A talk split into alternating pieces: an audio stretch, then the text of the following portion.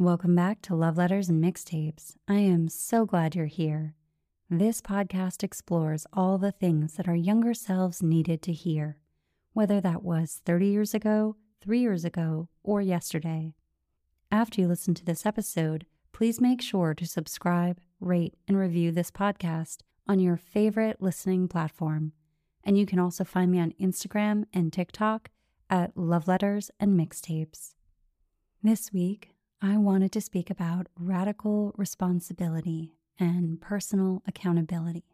Now, I'm sure that everyone listening has their own version of those two phrases.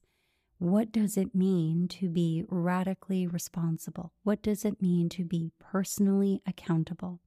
And the purpose of this discussion is not to dispute your definition or your version of it, but to encourage us all to expand our versions of it and to think about how what we do, what we say, the energy we bring, the decisions we make, how that affects us and the world around us.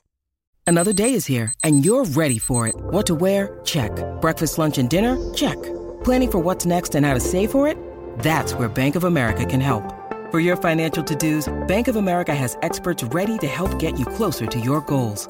Get started at one of our local financial centers or 24-7 in our mobile banking app. Find a location near you at bankofamerica.com slash talk to us. What would you like the power to do? Mobile banking requires downloading the app and is only available for select devices. Message and data rates may apply. Bank of America and a member FDIC.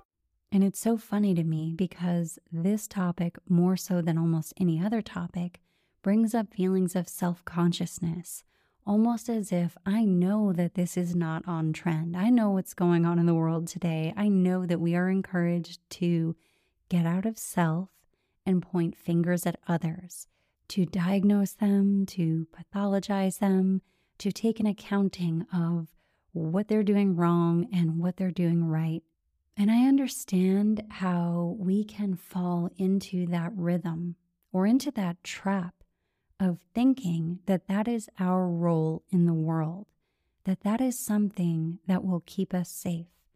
If we are constantly hyper vigilant and taking an accounting of what everyone else is saying and doing or what we think they haven't said or done, it feels like it is protecting and insulating us.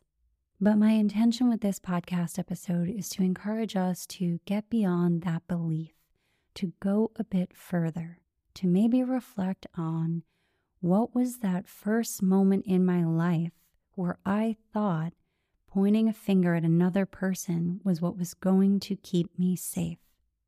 Who modeled that for me?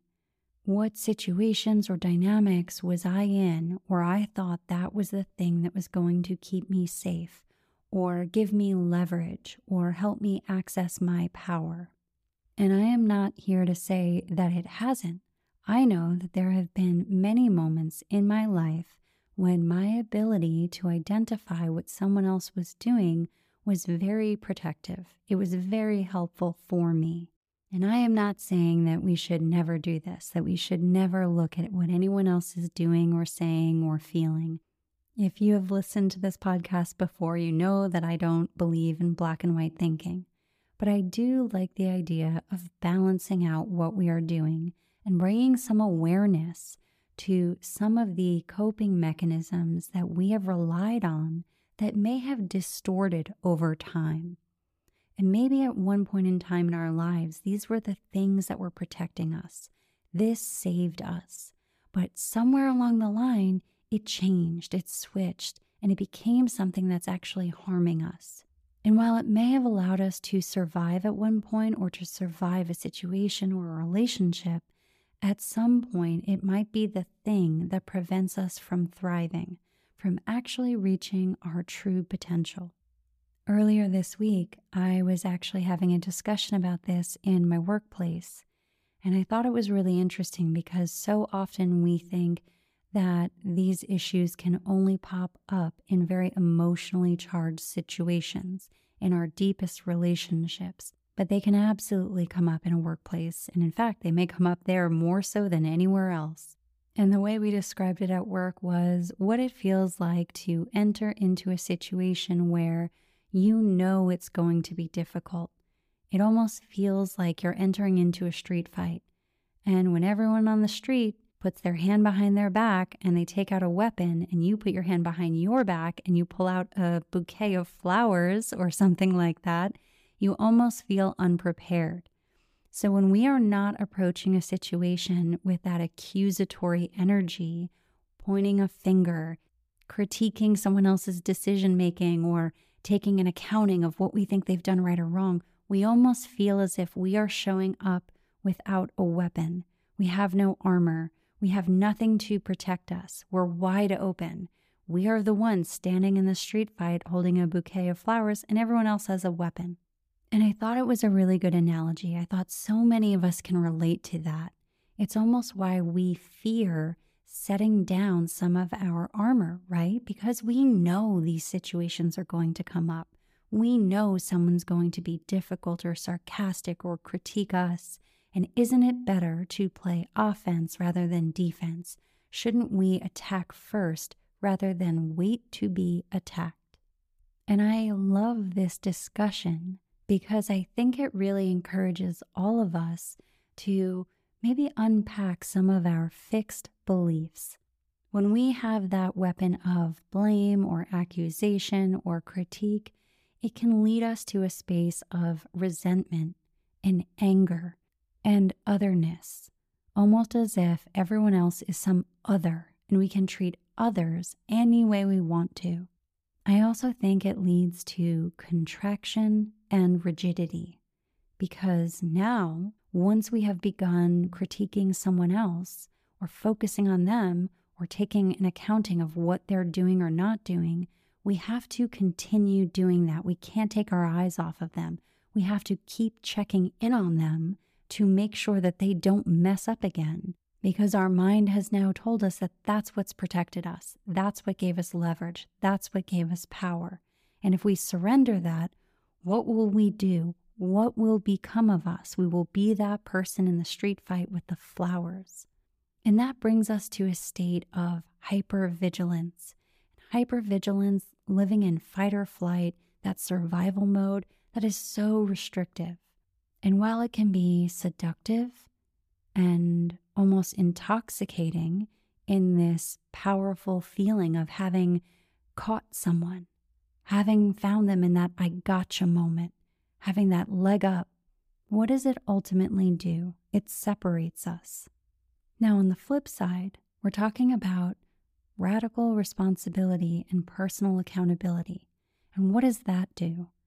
when I think about that in my own life, and I think about the maybe one or two times I've ever successfully pulled that off, I think it leads me to willingness, openness, creativity. And I know that that can sound like a strange word to use in this situation. How does radical responsibility introduce creativity? I think it takes us out of that rigid, constricted space and it shows us possibilities, and possibilities lead to creativity. And there's also this sense of all rightness when we are engaging in personal accountability and radical responsibility. And what does that mean for me? I think it means I will be all right no matter what. I will be all right if you take something from me.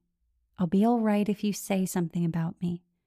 I'll be all right if you do something. It may not be what I want, I may not like it, but I am so rooted in myself in that moment. I am so grounded. All of my power is centered around me because I have not dispersed it by pointing my finger at others, that I will be all right. So, that sense of all rightness is really powerful and really beautiful. And it can seem elusive, right? As we're talking about this, it's like, yeah, yeah, yeah, that sounds amazing. When does that happen? Doesn't feel like it's about to happen when you're in the middle of the street fight and you're just handing out roses. It doesn't come up then, and I get that. But over time, as we are practicing this sense of personal responsibility on a daily basis and taking the actions to apologize or make amends or fix things when things have gone sideways, it builds that sense of all rightness it builds that creativity and those opportunities. And those doors open within us, but they also seem to open in the world around us. And it's that sense of being rooted in ourselves, being grounded, being really focused that is so powerful. It's not that everything automatically gets better around us, it's that inside of ourselves, we process things in a more clear and powerful way.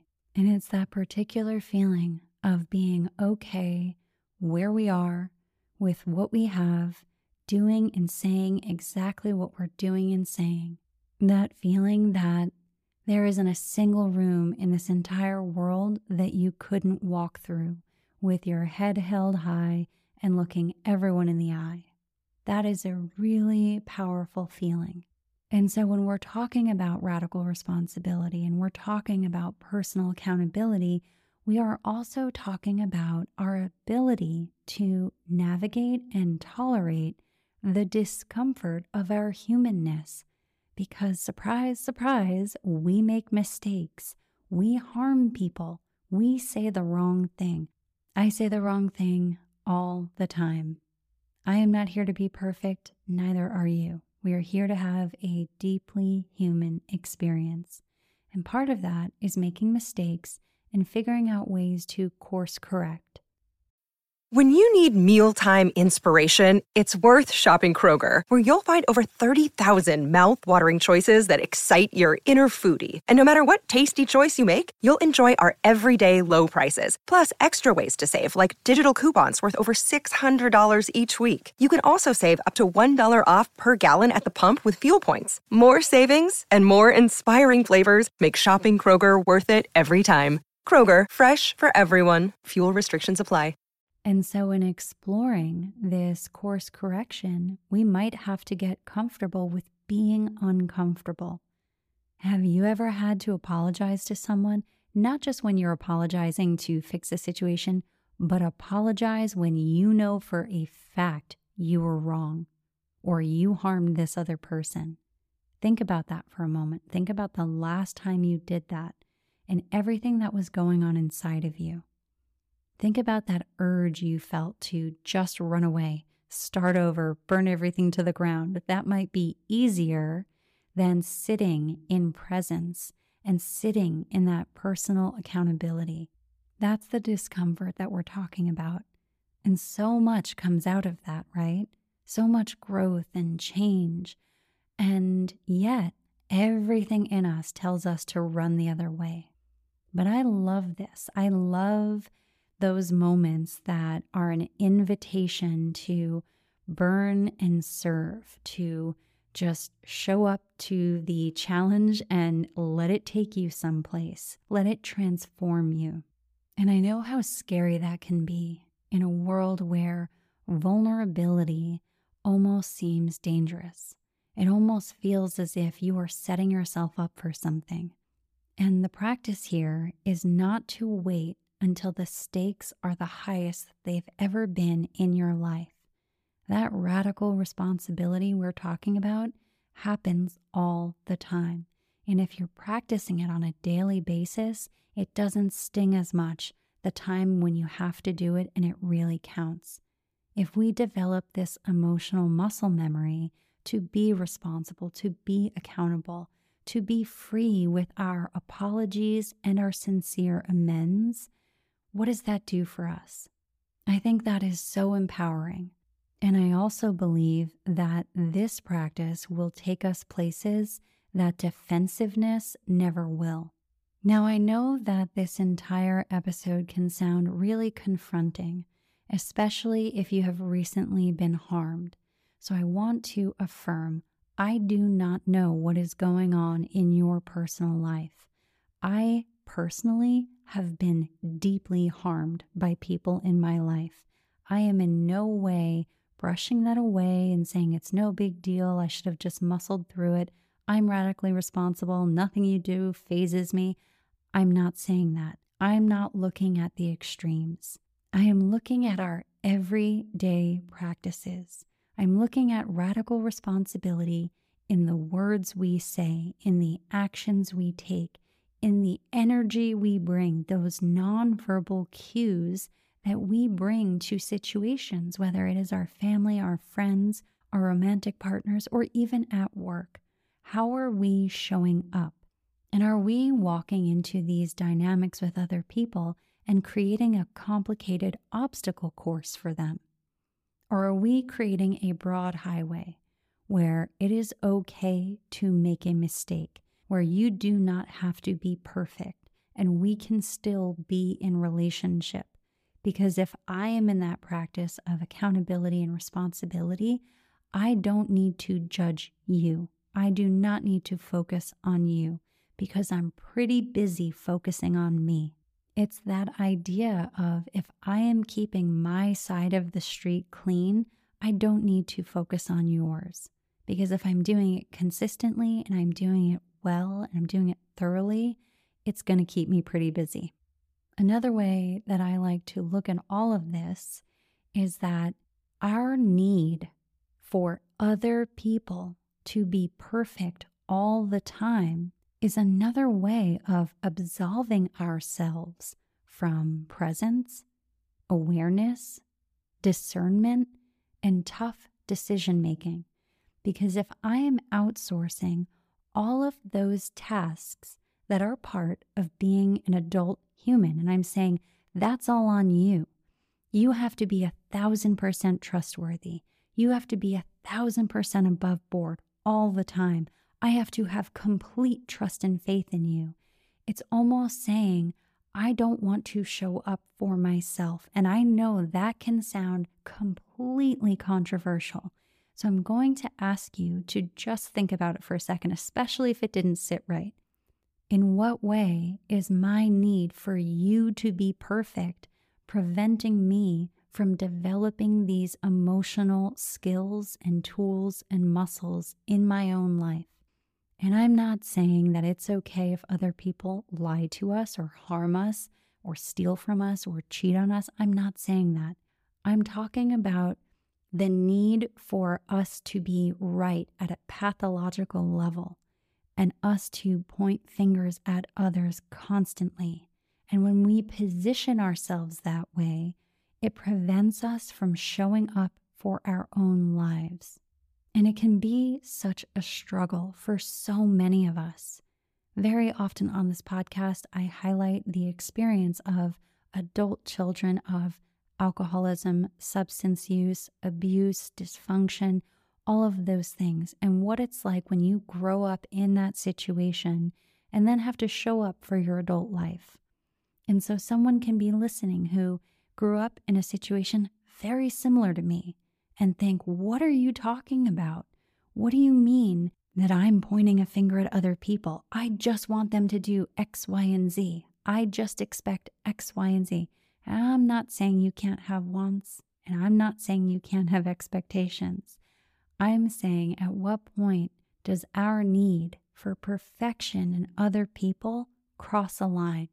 At what point does it prevent us from looking at ourselves from bringing that energy back home and saying, What do I have control over in my own life? And am I getting wrapped up in all of the things that I don't have control over because it takes you on this carnival ride that you can never get off of because people will lie, they will hurt you, they will fail, they will do and say the wrong thing, and it will keep you in this perpetual busyness of focusing on others instead of bringing that attention back home and saying, What can I do where I am with what I have as who I am in this very moment? And in saying that, I am in no way saying, never pay attention to what other people do or people can do whatever they want and you should just deal with it. I'm not saying that. I'm saying I don't want to be in the sin accounting business of others. When I do that, it's a full time job and it is not rewarding. I would much rather look at what I'm doing and how I'm showing up in my own life. And when I'm not distracted by you, guess what happens? I can pay attention to what did I do in that moment? How did I show up? What was my energy? What was my attitude? Yes, I might have said this one thing, but was I insinuating something else? Was I being passive aggressive? Was I not being honest, forthcoming? Was I being difficult and then acting as if nothing had happened? All of these things that are very human behaviors that we'll never look at if all day long we're pointing fingers at other people. So, what does that look like for those of us who are interested in living in radical responsibility and personal accountability? Do I think we should go over the top right away and write a hundred point accountability every night? No, I don't think so. I think when we do extreme things, it's almost a dopamine hit right away and then we drop off. What I would encourage you to do is to carve out time every evening where you take a moment to reflect on your day. Just start there. And that can sound so insignificant. Someone could be listening to me right now and saying, Oh, that's your instruction? Think about my day. But when you begin doing it, you realize how we never do that. We never sit in that uncomfortable pause and say, from start to finish today, how was I engaging with others? How was I showing up? What was I bringing to situations? Could I have done better? Could I have been more honest? Could I have been more helpful? Was I withholding information? Was I lying by omission? So, taking that time every night, maybe just beginning with one minute of reflecting on your day, and then as the days and weeks go on, expand that amount of time that you spend reflecting on your day. Expand the amount of time that you sit in those uncomfortable pauses and you are not overstimulated. You're not on your phone, you're not on social media, you're not listening to anything, you're not watching anything. You are just sitting with yourself and checking in with yourself and saying, What did I do, say, think, feel? And could I have done something different? And I love this regular practice, this daily or nightly practice, because radical responsibility and personal accountability are more of a pause than an action. And I want you to think about that because what we're saying here is not do more. It's almost take a step back, allow for some perspective, some reflection. And what can come when we do that? What happens when we're not being constantly overstimulated, when we're not pointing fingers at others, when we're sitting in the uncomfortable stillness of reflecting on who we are in the world? And when the body becomes still, the mind always begins to wander. And that's where the creativity comes in. That's where the opportunity, the reflection, the new perspective, trying new things, being different, taking an alternative action in a situation where you would have handled it much differently yesterday, last week, a month ago, three years ago. And that's the growth. And if you have been engaging in this practice for some time, eventually you are going to come across something you did that you are not comfortable with, something that you want to fix, something that you want to change. And something really interesting that I have noticed is when we engage in this daily practice of responsibility and accountability, we begin to minimize the amount of time between when we have harmed someone and when we apologize and make amends. And that is so key. It is so much more difficult to make those apologies and amends, to fix something that we have broken, the more time we allow to pass. And while it can be a really challenging task, and I am not minimizing it in any way, if you've had to apologize or make amends, you know exactly what I'm talking about. But I do find that when we begin to engage in that practice on a regular basis, it does not become this assault on our ego. It does not feel like this big task to make those apologies and amends because at that point we have developed those emotional muscles and we know what we need to do and we do it immediately. And we really see that freedom that comes with taking responsibility when we can turn to someone that we have harmed and say, Have I harmed you in some way that I am not aware of? And listening to that answer and sitting in that discomfort won't kill us. Well, I hope that this episode has encouraged you to take a pause and reflect on what you are bringing to your workplace, your relationships, your friendships, your family, to strangers on the street.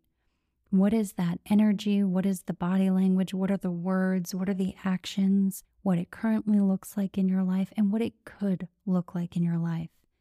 And maybe helped you to reflect on what changes could take place if this was a practice you engaged in every single night.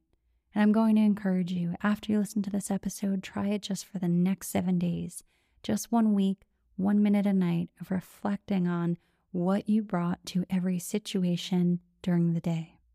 Personally, I am here for freedom and liberation and expansiveness and I know that those three things often come with this responsibility and accountability. And getting comfortable with discomfort is shockingly powerful. So I encourage you to experiment with that this week. And to close this episode, I'll share a quote from one of my favorite poets, Charles Bukowski. He said, In dreams begin responsibilities. So until next time, Make sure to hit the follow button on your favorite podcast listening platform. You can also take a moment to like, rate, or review this podcast, or maybe even send this episode to someone in your life that you believe would resonate with it. My greatest hope with this podcast is that it gets shared between people and it inspires conversation and change. Thank you so much for being here.